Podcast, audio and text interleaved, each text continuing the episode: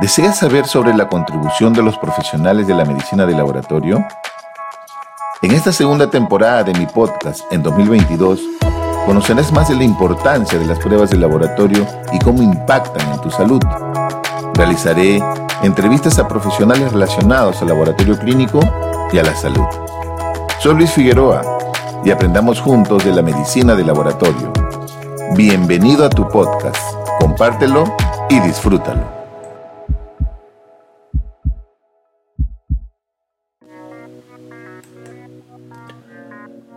Un acercamiento a las cifras de anemia en Lima y Callao post pandemia. En un editorial de la revista experimental del Instituto Nacional de Salud aquí en el Perú titulado Anemia Infantil, Retos y Oportunidades al 2021, menciona que en el Perú la anemia afecta al 43% de los niños menores de 3 años, constituyendo un problema de salud pública. Existen bases fisiológicas que explican los mecanismos de las consecuencias de la anemia en el desarrollo infantil, además del costo social y económico de la anemia, ya que ésta produce una disminución de la capacidad física y de la productividad. Recordar que la inadecuada ingesta de hierro y otros nutrientes pueden llevar a la deficiencia de hierro y esta deficiencia en su fase más severa y prolongada ocasiona anemia. A ello se suman los altos requerimientos de hierro y nutrientes en los infantes debido a su alta velocidad de crecimiento. Por ejemplo, en el primer año de vida, el niño triplica su peso al nacer. Por otro lado, la alta carga de enfermedades como la diarrea, parasitosis y malaria contribuye a la alta prevalencia de esta enfermedad. Desde este marco de causalidad el enfoque de la anemia debe darse en una manera integral para lograr no solo mejorar la ingesta de hierro y micronutrientes en el niño, sino reducir la carga de parasitosis, diarrea y malaria, por ejemplo. Como sabemos, la pandemia por el coronavirus se ha propagado con rapidez y de manera amplia en todo el mundo desde fines del 2019.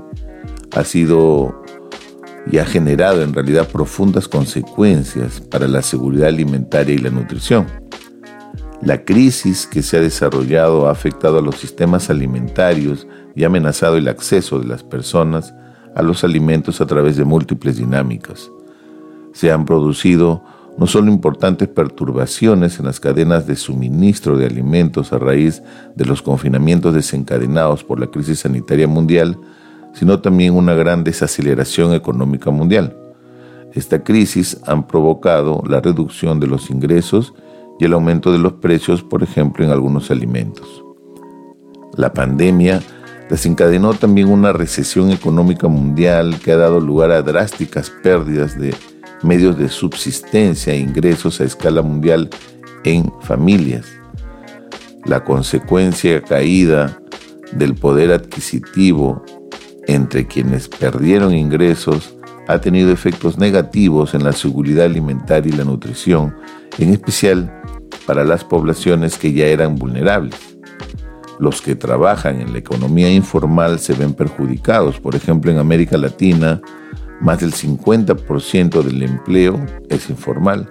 En el Perú en estos momentos supera el 70%. El Fondo de las Naciones Unidas para la Infancia, UNICEF, menciona que la pérdida de más de 39 mil millones de comidas escolares desde que comenzó la pandemia presagia una crisis nutricional sin precedentes. En esta presencialidad, las comidas escolares para muchos niños eran la única fuente de nutrición diaria y deben ser la prioridad en los planes de reapertura en las escuelas. El Ministerio de Salud aquí en el Perú dispuso en 2021 la reactivación progresiva de los consultorios externos. Sin embargo, la atención presencial de pacientes se realiza con muchas restricciones y con una enorme sobrecarga en las citas.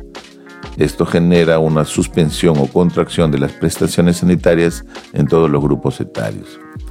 Una publicación de la Seguridad Social en el Perú de Salud menciona que realizó más de 1.200 tamizajes para detectar anemia en menores de 3 años en el distrito de Comas, por ejemplo, en una campaña preventiva.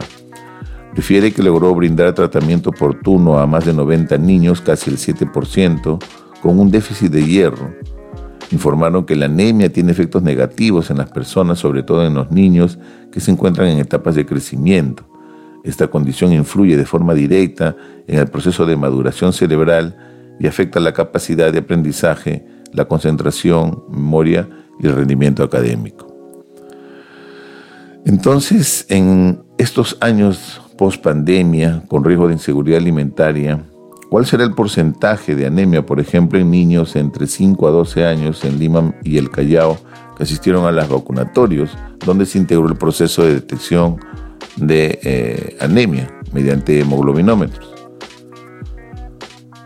Aproximadamente en un promedio de 15 días se realizó un tamizaje de anemia en dos vacunatorios importantes en Lima Metropolitana a mediados de febrero de 2022 en niños entre los 5 a 12 años mediante un hemoglobinómetro y se atendieron un promedio de 2.422 pacientes. Se observó que casi el 8% de ellos, 172 niños, presentaron algún grado de anemia. En adición, se realizó una evaluación antropométrica para ver el índice de masa corporal y se encontró que el 24% tenía sobrepeso, el 9% tenía obesidad y un 1% tenían algún grado de delgadez. La mayoría de estos niños fueron de sexo masculino en el 52% y procedían de los distritos de San Miguel y Lince por la cercanía a estos vacunatorios. Esta iniciativa fue organizada por la gestión, la gerencia de oferta flexible en la seguridad social, denominándose Salud Confe. Debemos recordar que la anemia infantil en niños de, 3 a, de 6 a 35 meses de edad es un serio problema de salud pública con consecuencias negativas en el corto y largo plazo en esta población.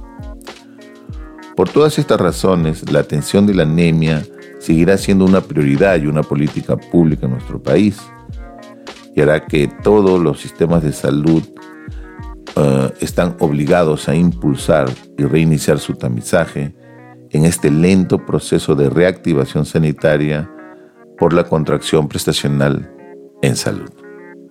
Muchas gracias.